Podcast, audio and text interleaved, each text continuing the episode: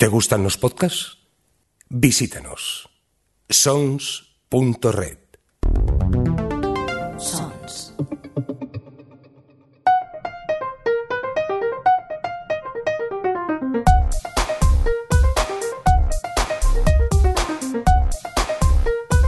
Ciencias Políticas con Sergio Jiménez.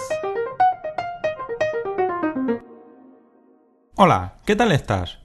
Bienvenida o bienvenida a Ciencias Políticas. Eh, ya sabes que este es un programa en el que hablamos, como dice su título, de política, pero antes de que salgas espantado pensando que va a ser otra vez Twitter o que va a ser un programa de debates con Maruenda o con quien sea o con Ferreras, cualquier cosa, eh, no te preocupes, no voy a leccionarte, no voy a sermonearte, te cuento un poco cómo funcionan algunas cosas y tú te creas tu opinión, que eso es lo importante, ¿vale? Mi nombre es Sergio Jiménez, clase el en Twitter, eh, te doy la bienvenida a este programa, ya no sé ni qué número es, y eh, vamos a hablar, como siempre, de un tema de actualidad, de política, eh, utilizando metáforas del mundo de los cómics, de las series y de las películas en este caso.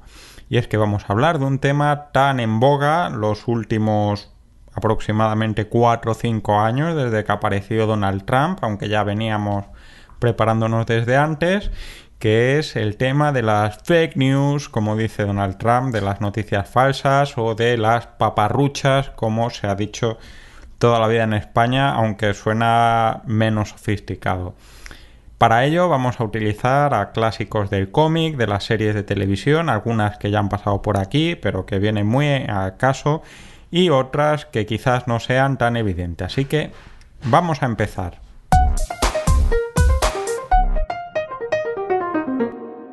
Bien, eh, vamos a empezar por lo clásico, por lo que es la verdad, lo que es la mentira y lo que es la libertad de prensa. ¿Por qué? Porque la libertad de prensa es un elemento fundamental en la democracia. Si no hubiera libertad de prensa, eh, el poder podría hacer lo que quisiera sin que nosotros tuviéramos ningún medio para protegernos de sus abusos y demás, ¿no? La libertad de prensa ha sido fundamental para acabar con dictaduras, para acabar con tiranías, para acabar con injusticias como el célebre eh, asunto Afer Dreyfus que eh, se ha llevado varias veces al cine, la última vez por Polanski, quizás autoidentificándose con una víctima propiciatoria de un mundo absolutamente injusto y que era una conspiración y que si no hubiera sido por el compromiso de Zola en su carta Jacques eh, hubiera dado lugar a una injusticia que encerraba mucho más de lo que parecía, antisemitismo, control eh, de las élites francesas de los medios y de la justicia, etcétera. La libertad de prensa es fundamental. Sin libertad de prensa no hay democracia. Y esto es la primera gran complicación para regular las fake news, porque ¿quién dice lo que es mentira? ¿Quién dice lo que es verdad? Muchas veces la diferencia entre una mentira contrastada y una verdad universalmente sabida es el tiempo y algún hecho que lo demuestra, porque hasta que nadie demuestra que algo es verdad, todo puede parecer que es mentira, y más cuando estamos hablando de enfrentarnos al poder. Por eso, en las democracias liberales se defiende tanto la libertad de prensa, porque es uno de los mecanismos fundamentales para protegerse. Y si pensamos que un gobierno puede detener las noticias que él estime que son mentira, ¿Cómo sabemos que esas noticias son mentiras? Bien, eh, lo primero que hay que tener en cuenta es que eh, el principal límite de la libertad de prensa es la injuria, es mentir a sabiendas. Y esto tiene dos cosas. Tiene que hablar de la realidad y tiene que ser consciente. ¿Por qué? Porque empecemos por lo primero. Eh, cualquiera de vosotros seáis, de la ideología que seáis, seguro que tenéis un columnista o columnistas o opinadores o cuñados televisivos o de prensa escrita que odiáis, que no soportáis, que creéis que está mintiendo. Pues bien, la mayoría de esta gente eh, ni miente ni no miente. ¿Por qué? Porque no está hablando de hechos, está hablando de opinión. ¿Vale? Este es el primer elemento a tener en cuenta una mentira, una noticia falsa, una injuria, algo para tener que ser ilegal actualmente, tiene que ser una noticia. Cuando un periodista, una periodista escribe un artículo de opinión diciendo lo que sea, basándose en unos hechos que sean más o menos ciertos, ese punto de vista no está amparado o considerado con el mismo valor de la noticia. Y esto es un elemento importante, ¿no? Pensemos en un ejemplo claro. Eh, Jonah Jameson, el jefe de Peter Parker, eh, que ha sido pluriempleado, ha sido alcalde de Nueva York, ha sido magnate editorial y eh, tradicionalmente es el redactor del Daily Bugle. Bien, eh, Jonah Jameson es una persona que insiste en que Spider-Man es un delincuente y lo repite una y otra y otra vez, ¿verdad? ¿Qué es lo que pasa? Que la mayoría de las veces Jonah Jameson no trata o no aborda esto como una noticia, aborda como una opinión. De hecho, por eso está siempre pidiéndole a Peter Parker que quiere fotos de Spider-Man robando, para que eso sea una noticia. ¿Vale? En el momento que Jonah Jameson ponga una noticia diciendo en portada Spider-Man es un ladrón sin pruebas, o eh, manipulando esas pruebas, como pasa en la malograda Spider-Man 3 con, con Eddie Brock, eh, no está mintiendo, está dando una opinión que puede estar equivocada o no estar equivocada. Y la opinión está igual o más protegida que las noticias. ¿Por qué? Pues porque básicamente la opinión es algo que generalmente no causa daño. Lo peor que te puede hacer una opinión es eh, no gustarte y recientemente tenemos todos los temas relacionados con el odio y con su repercusión social, ¿vale? Pero este es el primer punto. Para que una noticia sea falsa, tiene que ser primero noticia y esto ya nos deja fuera todo lo que es opinión. Por otro lado, tiene que haber un conocimiento de que es mentira. Eh, es decir, si yo publico una noticia que no es correcta creyendo que esa noticia es cierta, no estoy mintiendo, me han engañado, ¿no? Esto es lo que pasa con algunos periodistas del caso Dreyfus, por ejemplo. Pues a ellos les dicen que esto ha sido así, pues esos periodistas están dando una noticia errónea y posiblemente eh, no estén mintiendo. Para que haya una mentira tiene que haber una parte de intencionalidad, ¿vale? ¿Dónde vemos esto claramente? Pues vamos al mundo del cómic y eh, de las series. Eh, Wilson Fix, Crimping, en la tercera temporada de Daredevil y última temporada de Daredevil, eh, curiosamente, eh, rondando muy pegado a la elección de Donald Trump, nos manda un mensaje muy claro. Eh, quien tiene poder y tiene los medios tiene la capacidad de comprar y presionar a los medios para que lo que parece, para que lo que es cierto sea falso y al revés. Wilson Fisk hace toda una campaña para primero sanear su imagen, pero por otro lado para lograr eh, culpabilizar a Daredevil de todo lo que está pasando, ¿no? Y esto es un tema importante. Eh, Wilson Fisk, si engaña, si paga a alguien para que mienta, esa persona está mintiendo y sí está haciendo algo falso. Pero si Wilson Fisk viste a Bullseye, a la gente Poindexter, de, eh, de Daredevil y alguien graba y ve a ese Daredevil matando a unos agentes del SWAT, eh, no están mintiendo. Y este es el punto, el segundo punto importante, ¿no? ¿Qué es lo que pasa? Que normalmente eh, cuando se dan estas dos condiciones, que es una injuria, es decir, que alguien está tratando de pasar un hecho que no es correcto y que además lo hace a sabiendas, eh, sí es una persona responsable y esto pasa y, y, lo veréis muchas veces, pues que tal persona ha sido multada por eh, calumniar a un periodista, a un político, a un deportista, etcétera, etcétera. Tradicionalmente esto era relativamente sencillo. ¿Por qué? Porque no publicaba tanta gente. Eh, había un editor, una persona que respondía, que decía yo lo que salga en mi medio es algo que eh, avalo y que si es mentira yo soy responsable de eso que he hecho. Por eso también los editores controlan qué es lo que se publica y qué es lo que no se publica. Esto lo vimos en una serie que nos viene muy al pelo y que posiblemente si ahora tuviéramos un revisionado eh, tendría todavía, eh, habría envejecido mal porque tiene tiempo y muchos de los problemas de ahora no los tienen, pero sí vaticinaba algunas dinámicas que nos han llevado a nuestra situación actual, que es de Newsroom, ¿no? Eh, cuando eh, Will McAvoy quería presentar alguna noticia y demás, tenían que aprobarle esa noticia por el posible impacto y por eso él insistía tanto en la validez de las fuentes y por eso él en la tercera y última temporada acaba en la cárcel por no querer desvelar las fuentes. Cuando hay un editor, cuando hay una persona que dice yo soy Will McAvoy, yo soy tal cadena, yo soy tal persona, soy responsable de lo que digo y eso facilita eh, por un lado el control, pero facilita también que la gente no se desmadre. ¿Qué es lo que pasa? Que desde hace un tiempo esto ha cambiado. ¿Por qué? Pues gracias a Internet. Estás escuchando Ciencias Políticas. Hablábamos de, de la aparición de Internet y de cómo esto cambia las cosas.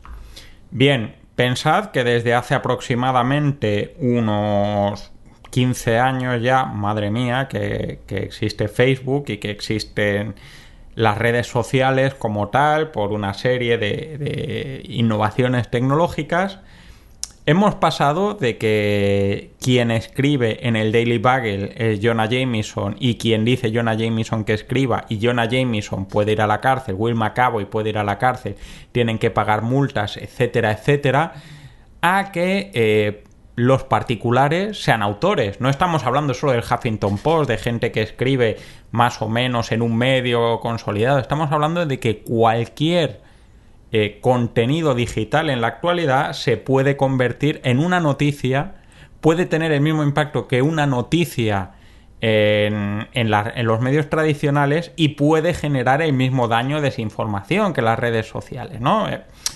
Eh, eh, The Good Wife, esto lo han tratado mucho, vamos a hablar varias veces de The Good Wife a lo largo de este capítulo porque eh, trabajan con, este concepto, ¿no? Eh, había un capítulo en el que hablaban de, de lo que es DIG, la versión americana, MNAM, no decían el nombre correcto, pero el interfaz era más o menos claro de cómo los comentarios de los particulares acababan generando un discurso de odio y acababan generando daños y calumnias a gente que no encontraba trabajo. Este capítulo, que se llamaba muy acertadamente Guacamole, eh, como el juego de los topillos, este de las ferias, que aparecen por distintos lados y tienes que darle un martillazo, eh, el problema es que eh, los particulares hay tanta gente publicando noticias que puede tener un impacto, a lo mejor no de millones de personas como el Daily Bugle o como cualquier periódico o televisión que conocéis, pero sí a lo mejor unos cuantos cientos de personas que acaban generando opinión, etcétera, etcétera, tienen un control eh, más limitado. Y es que, si lo pensáis, las redes no solo hacen que haya mucha gente publicando, sino que esa gente que publica es anónima. Eh, pensad en, esta serie eh, tan clásica de principios de década, diría yo, que es Gossip Girl, ¿no? Una chica que, eh, presuntamente chica, no vamos a decir quién era al final, que publicaba los cotilleos de su instituto de alta sociedad. esta persona tiene un impacto muy grande y no sabemos quién es. ¿Cuál es el problema de ese anonimato? Pues el problema de ese anonimato es que esa persona, una vez que tiene suficiente crédito entre un grupo de público, puede eh, influir sin ningún tipo de responsabilidad. No está Jonah Jameson para la cárcel, no está Will McAvoy. Editor, ¿quién es el editor? No hay ningún editor. O sí lo hay. Este es un, tema eh, realmente complicado que ahora vamos a señalar. Porque eh, en realidad eh, el problema es que esa persona genera un contenido que puede ser cierto o no ser cierto, pero no tiene ninguna responsabilidad, con lo cual, ¿cómo podríamos decir por qué vamos a ser buenos si podemos ser malos y nadie nos va a pillar? ¿Verdad?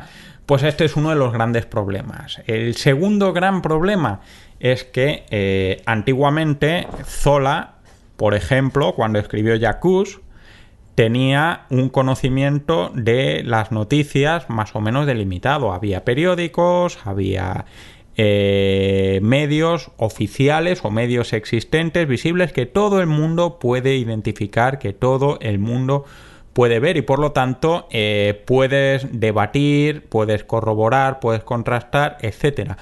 Pero eh, puede pasar otra cosa y es que no seamos conscientes del inframundo de mentiras, de manipulaciones, de noticias incorrectas que eh, existen por ahí. Eh, mirarlo claramente. la serie, por 13 razones, en su primera temporada, la única que he visto, nos encontramos con una versión relativamente analógica de esto. Eh, la protagonista tiene problemas de autoestima debido a un burdo rumor que hay en el instituto y que es un rumor que pasa de boca en boca y que no es detectable por las autoridades del instituto, con lo cual en principio ni ella hasta que no está muy avanzada ese rumor puede desmentirlo, ni las autoridades del instituto, en este caso los padres, los profesores, pueden confrontar esas amenazas. Ese es el problema y de ahí viene la preferencia del uso de WhatsApp y de las redes sociales de comunicación de particulares para la difusión de noticias que no son del todo correctas. Eh, como bien sabéis, la mayoría de los verificadores, eh, no voy a decir nombres porque hay de distintos palos ideológicos, no solo en España, sino en el resto del mundo, eh, van pidiendo a la gente que le manden WhatsApps que les lleguen reenviados de noticias que le parezcan sospechosas. ¿Por qué? Porque realmente muchas veces no sabemos, no somos conscientes de que hay una noticia falsa hasta que esa noticia falsa ha llegado a millones de personas. Y esa noticia falsa además se ha generado por alguien que no sabemos quién es, ni qué es responsable, ni nada. Con lo cual, ¿cómo podemos luchar a eso? Sí, podemos decir eh, como se dice en las tentativas que ha tenido el gobierno de España durante la pandemia. Vamos a meter en la cárcel a la gente que eh, haga noticias generando alarma y que las difunda por redes sociales. Primero tienes que pillar las redes sociales porque posiblemente eso no llegue al WhatsApp de Pedro Sánchez y eh, desde luego a saber de dónde ha salido esa noticia y difundir responsabilizarte por difundir o por compartir es un tema muy complicado porque a lo largo del tiempo tú puedes compartir muchas cosas sin que eso signifique que estés refrendando ese contenido, ¿no? muchas veces yo o cualquiera de vosotros ha compartido indignado tal comentario lo que sea, ¿dónde está ese límite, ¿no? Por eso es tan lesivo y es tan peligroso regular el contenido en las redes sociales, sobre todo porque quien lo hace son particulares, no localizables y que no son siempre visibles, ¿vale? Quedaros con esta segunda parte. Todo el mundo puede publicar noticias y ocasionalmente puede llegar a tener un impacto relativamente importante. No hay capacidad de responsabilidad y eh, finalmente eh, muchas veces ese contenido falso no es detectable hasta que ya está muy generalizado. No quiero dar ejemplos porque eh, podéis pensar que estoy yendo por una ideología o por otra. Simplemente es lo que hay. ¿Vale? Pues vamos a nuestra última parte. Estás escuchando Ciencias Políticas. Bien, eh, hemos hablado de que ahora mismo todo el mundo publica, pero creedme que si el mundo en general y Occidente en particular está en el fregado que está, no es porque tu cuñado, mi cuñado, nuestros cuñados y cuñadas cojan el WhatsApp y compartan todo. Tenemos un problema de una absoluta industria de la desinformación y una industria que crece y se beneficia de la desinformación. En primer lugar, quiero que seáis conscientes de que hay estructuras de mentiras industriales, lo que se llama eh, las granjas de trolls, de las que hablaban en ese capítulo polémico y censurado de The Good Fight, de las granjas de trolls que se utilizan para manipular la opinión pública. Y que podéis ver en la, eh, si no me equivoco, quinta temporada de Homeland, quinta o sexta temporada de Homeland, en la que eh, existe un grupo de extrema derecha financiado eh, no sabemos muy bien por quién al principio de la temporada que tiene un montón de personas trabajando para generar contenido en redes sociales eh, para desequilibrar hacia un lado o hacia otro la opinión pública. Esto se llama shock puppeting, eh, hacer marionetas con los calcetines y consiste básicamente en fingir que sois personas reales para generar conversación viral, ¿no? Los célebres bots. Puede parecer una tontería y puede parecer una cosa solo de espionaje, que posiblemente no sea solo de espionaje, pero hay dinero moviéndose para influir de manera poco visible o poco evidente por esos particulares supuestos que hemos visto antes en las redes sociales, ¿verdad? Esos son las granjas de trolls que no tienen por qué ser exclusivamente el espionaje. Comprar bots es relativamente fácil. Cualquiera con un poquito de dinero puede comprar eh, no sé cuántas publicaciones a su favor si tiene suficiente interés otra cosa es que el botín valga la pena, ¿no? Pero si queréis un día hincharos la autoestima, podéis contactar con una buena granja de, bots de Twitter o lo que sea y pedir que diga a todo el mundo que sois muy guapos o muy guapas y estupendo y no pasará nada. Pero también podéis mentir. Eh, he hablado de una industria de la desinformación, pero hay una industria que crece a través de la desinformación, o más bien eh, a la que la desinformación no le viene especialmente mal. Y vamos a hablar de Facebook y vamos a hablar de Twitter. ¿Por qué? Porque, bueno, eh, como todos sabréis, y si no lo sabréis, os lo cuento, tanto Facebook como Twitter ya no tienen un eh, time wall, ya no tienen un muro que sea natural y orgánico, sino que tienen un muro que está eh, organizado y que presenta contenidos que te genere más engagement, que te hagan estar más tiempo y reaccionar más en esa red social. Esto no es una casualidad. Hay un montón de gente que trabaja, que se gana la vida analizando cuándo le das al me gusta, cuándo compartes, en qué momento te quedas más tiempo mirando una pantalla, una publicación en un muro de Facebook, un nivel de detalle absolutamente profundo. Y eso está encaminado a mejorar el algoritmo de que tú y solo tú veas un contenido que te enganche más y más tiempo son editores. No son editores por el hecho de que decidan qué es lo que se publica o no se publica, o mejor dicho, porque creen o no la publicación. Desde luego, sí deciden qué publican y qué no se publican, porque ya sabéis que si publicas un pezón en Facebook o en Instagram te lo quitan, pero posiblemente eh, otras cosas más discutibles no. Pero sobre todo, eh, articulan, presentan el contenido de una manera que genera más adicción y eso es editar de una manera o de otra. Cuando tú maquetas estás editando, cuando tú decides que la primera publicación que te aparezca cuando entres en Twitter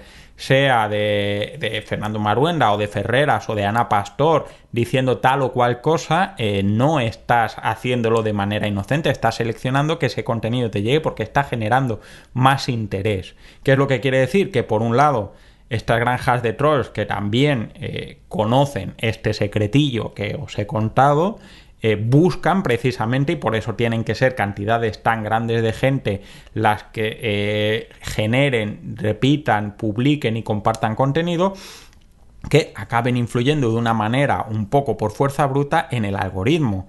Pero estas empresas están utilizando por una parte este contenido para generar riqueza, para generar dinero, haciendo una selección más o menos automática, pero una selección. Y esa selección tendría que irse perfeccionando hacia lo que sabemos que no es cierto y que se está diciendo aposta. Pero acordaros de las dos primeras. Tiene que ser una noticia y no opinión, con lo cual la mitad de los tweets de cuñados no, no sería un problema. Tiene que ser intencionadamente falso, que a ver tú cómo demuestras que es intencionadamente falso algo de esto, y tienes que saber quién lo ha publicado si quieres que se exija una responsabilidad. Y si todavía no hemos sabido quién es más enfurecida, pese a que hubiera muchos rumores de quién era, etcétera, etcétera, pues imaginaros cualquier persona que eh, tenga 20.000 seguidores en Twitter de una ideología o de otra. Vale, bien.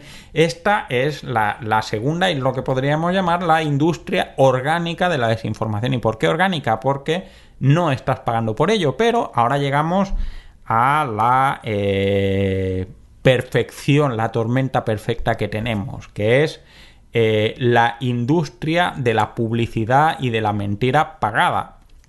Eh, si habéis seguido todo el tema de boicot Facebook, eh, que tanto ha dado que hablar a algunas personas, algunos abogados supuestos de la libertad de expresión y demás, considerando que este boicot era un atentado a la libertad de expresión.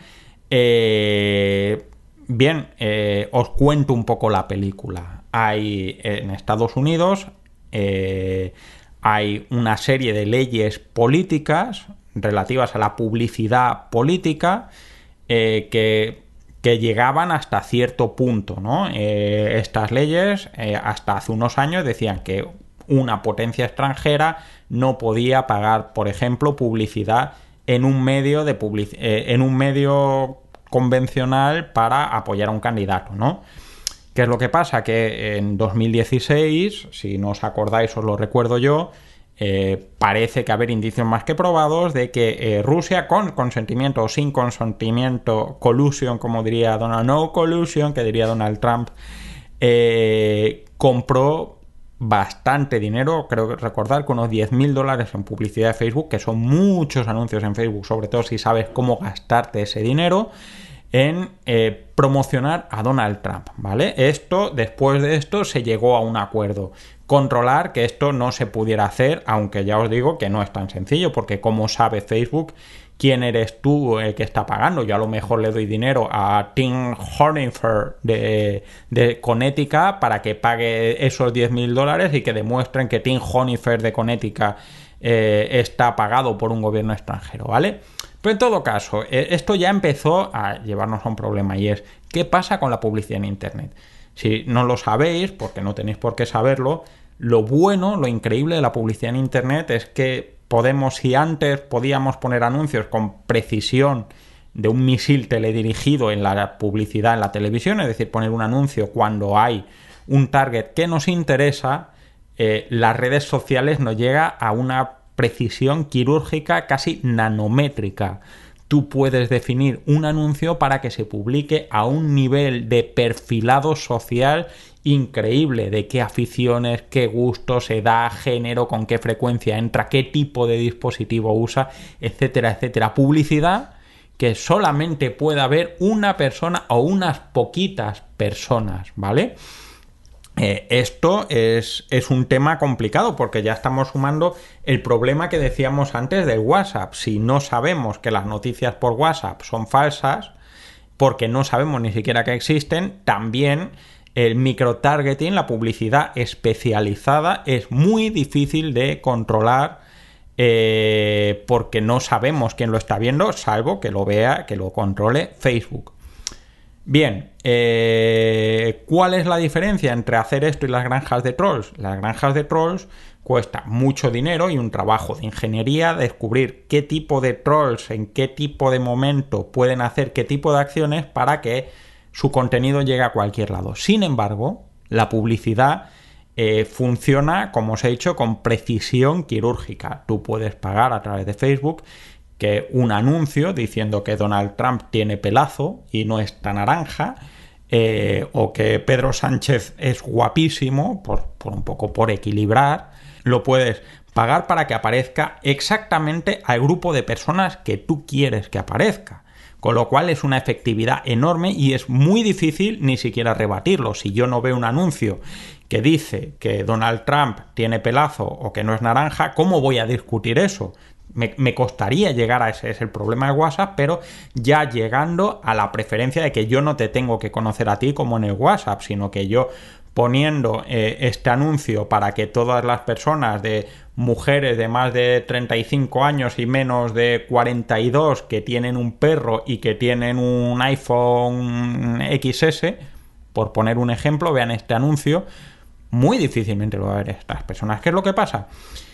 Que a raíz de eh, problemas derivados y algunas normas de algunos estados más o menos liberales, como California, donde curiosamente tienen su sede Apple o, Google, eh, se limitó enormemente que las noticias que se pudieran poner como publicidad o que el contenido publicitario pueda eh, ser noticias falsas o que pueda ser directamente un discurso encaminado al odio. Es decir, Google y Twitter no permiten eh, que tú pagues publicidad diciendo que tal minoría étnica debería desaparecer. ¿Por qué? Pues porque está mal.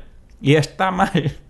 y es, es un error. Y es libertad de expresión decir que una minoría étnica debería desaparecer. Pues realmente no estoy convencido. Pero claro, si en vez de decir es una minoría étnica puede desaparecer, tú pagas para que en Facebook aparezca una minoría étnica eh, está demostrado que comete más delitos y lo metes como publicidad en una publicidad que es difícil darte cuenta que es publicidad, porque si os habéis dado cuenta, aunque cada vez ponen más grande publicidad, sigue siendo mínimamente pequeño en Facebook y en las redes sociales, pues ya te lo están colando como una noticia. ¿Y qué es lo que pasa? Que una cosa es que tú veas un anuncio de que mates minorías étnicas y otra cosa es que te pongan una noticia o una presunta noticia pero pagada como un anuncio y diciendo que eh, no, está, no está tan mal matar minorías étnicas porque son más delincuentes y esto es lo que están pidiendo los patrocinadores de Facebook, los hasta ahora eh, anunciantes de Facebook. Es Facebook, por favor, no queremos compartir plataforma de publicidad en un espacio en el que en el mismo rondón de anuncios que yo puedo estar publicando,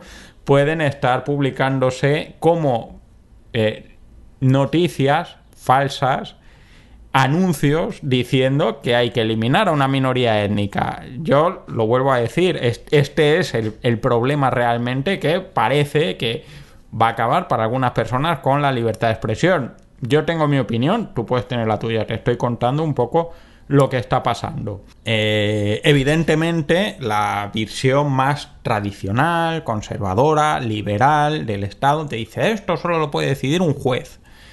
Eh, y es una cosa interesante, pero, pero pensad en la velocidad a la que yo puedo poner una campaña de 5.000 anuncios diciendo merece la pena conquistar el país de al lado, conquistar Tomania eh, en una red como Facebook en dos días para un público especializado y que luego desaparezca y luego que me busquen, si es que me van a buscar, porque tampoco es que Facebook, sobre todo, eh, sea especialmente exquisito. Con una tarjeta de crédito y poco más, puedes estar eh, pagando esas campañas de publicidad, con lo cual Evidentemente, lo ideal es que fueran los jueces, pero realmente a la velocidad que va la justicia y con la cantidad de publicaciones de noticias en Facebook, no sé de qué manera podríamos hacer esto. Por otro lado, hay que considerar que eh, hay elementos relativos a la publicación de contenido que se han considerado que se deben limitar. Y esto es básicamente en el país que es la cuna de la libertad de expresión. Efectivamente, la libertad de expresión es enorme. Es la pornografía en Estados Unidos. Hasta cierto punto en Estados Unidos estaba más o menos permitida la publicación de todo hasta que llegó una sentencia en la que dijo que no se podía publicar pornografía en según qué condiciones y que tenía que publicarse con una serie de restricciones. Por algún motivo consideramos que eh, ver pornografía, ver tetas o ver chochos. Es una cosa que no, no, precisa eh, un control judicial previo, pero eh, llamar al exterminio de una etnia eh, tendría que pasar por manos de un juez. Ya os digo, tomad vuestras decisiones, pero la cuestión es esta. efectivamente, dejar en manos de quien publica la publicidad el la validación de determinado tipo de publicidad afecta la libertad de expresión y es una labor que podría recaer en un juez, pero en otros temas eh, relativamente similares eh, no es necesario que haya un juez y no he visto que el mundo se tambalee porque no puedas pagar publicidad de juguetes eróticos con forma de pene en Facebook. ¿Qué queréis que os diga? Yo no veo que la sociedad democrática se esté hundiendo por este tema, pero es, eh, como os digo, se trata de vuestra opinión y no de la mía. Así que bueno, esto ha sido todo por hoy. Espero que, os haya gustado esta pequeña explicación de lo absolutamente complicado que es regular un mundo eh, tan dinámico, tan abierto y tan granular que es como barrer realmente la playa con una cucharilla. Eh, supongo que con el tiempo y con el esfuerzo y con la presión de grupos de presión, tanto a favor de la libertad de expresión como a favor del control de determinados contenidos, acabaremos configurando un nuevo modelo social, pero entre tanto la verdad es que el daño en nombre de terraplanistas, de supremacistas, de antivacunas, de negacionistas del cambio climático, eh, de legitimadores de regímenes totalitarios de izquierdas y de derechas a lo largo de todo el mundo, gente eh, que está publicando o que está utilizando eh, determinados contenidos con una finalidad que quizás no esté en el mayor bien de la humanidad, ni desde luego de nosotros, esté aprovechándose. Eh, y esto es un poco todo. Eh, yo lo he pasado bien. Espero que volváis en el próximo programa, que no sé cuándo será. Eh, os dejo con los capítulos de otros podcasts, de mis compañeros de Sons Podcast, esta cadena que lleva tan sabiamente el señor Mirindo. Eh, ya sabéis que nos tenéis localizables en redes sociales, arroba poder en Twitter, ciencias políticas en Facebook, nos podéis o me podéis increpar, discutir, debatir. Yo soy una persona muy abierta al debate eh, casi siempre eh, en, el correo electrónico cienciaspolíticas.gmail.com y, ah, bueno, y una cosa más, eh, si no tenéis nada que hacer este verano, hemos sacado un, reto de, de, estos de 30 días de, pues, de 30 series de televisión que hayan marcado vuestra vida, lo podéis encontrar en el muro de, de Twitter o en el de Facebook y eh, podéis hablar un poco de las series que os han enganchado, las que os han gustado, las que os han gustado menos, las que os han emocionado y demás, que siempre es una cosa entretenida, no solo para que la gente vea qué es lo que te gusta, sino para también hacer un poco de, de backcheck, de retorno respecto a vuestra vida. Lo dicho, que os dejo todo, que tengáis un buen verano, que vayáis a la playa, que os pongáis mascarilla, que os cuidéis, que os lavéis las manos y que seáis buenos todos y todas. Hasta luego. Acabas de escuchar Ciencias Políticas, un podcast alojado en Sons, red de podcasts. Encuentran más información de este episodio en nuestra página web, sons.red barra ciencias políticas y descubre muchos más podcasts en sons.red.